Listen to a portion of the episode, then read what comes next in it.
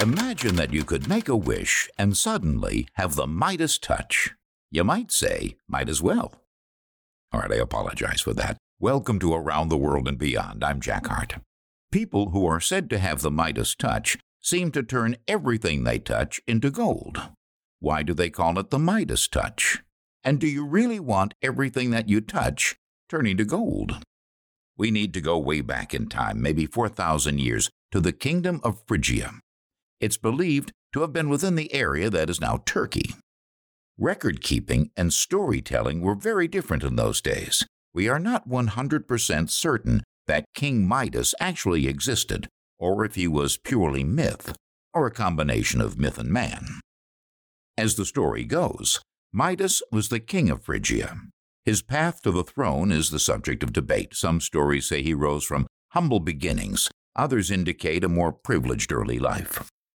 As king, he had a great life opulence, gold, fine food, a fine castle. Midas had a kingdom to rule, and he had a daughter, Marigold, his love for whom was at least on a par with his love for gold.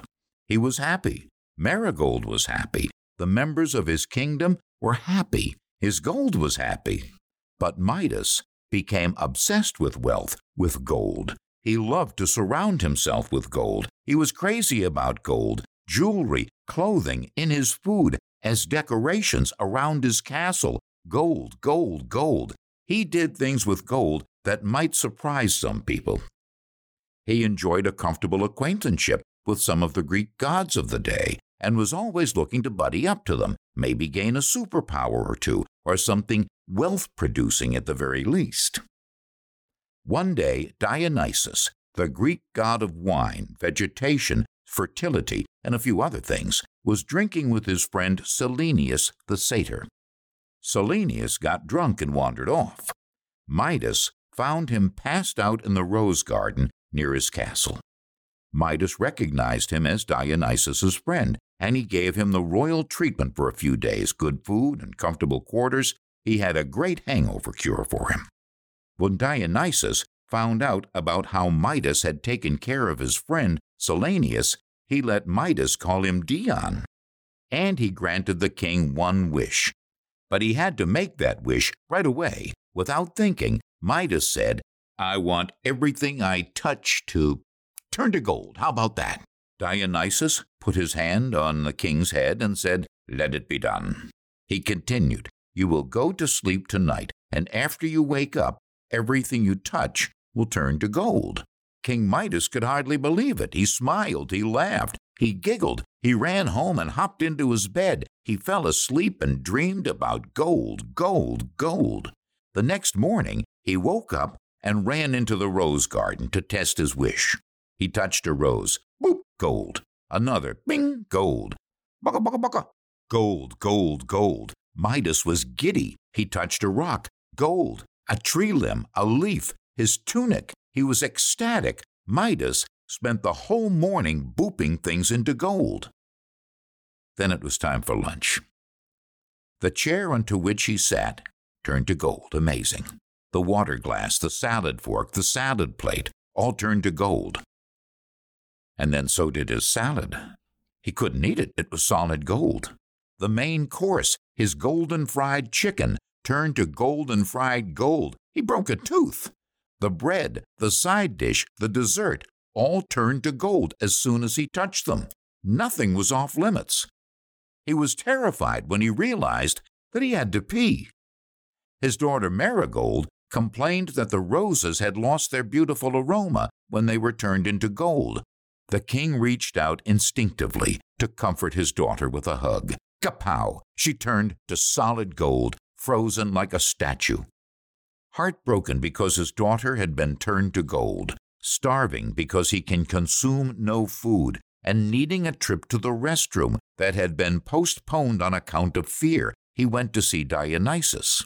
Frail from hunger, distraught, embarrassed for his foolishness and his greed, he pleaded with Dionysus to rescind the wish. Dionysus understood, chuckled, told Midas to head to the river Pactolus and wash his hands. As Midas washed his hands in the river Pactolus, gold flowed from him into the water, taking his superpower with it. All the items that had been turned to gold he washed in the river, back to their previous states. Even Marigold, his daughter Marigold, was put into the water. She came back to life, and King Midas knelt and wept with gratitude. The river Pactolus, by the way, even until today flows brightly with gold. As the story goes on, Midas reviewed his life, looked back at his greed, his avarice, his foolish, perverse lust for gold and wealth. It was devastating. It was painful. Wealth has value to a point, he thought, but the acquisition of it nearly took away the most important things in his life. After this, Midas relinquished his throne and cast off his worldly possessions.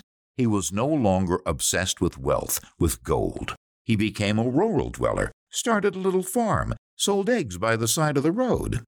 He became a devotee of the god Pan.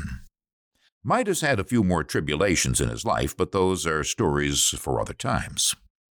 The story of King Midas and his golden touch have been the topic of discussion and debate for centuries. Some argue that the story tells us that the pursuit of wealth in any amount is errant and leads to nothing but trouble and sadness.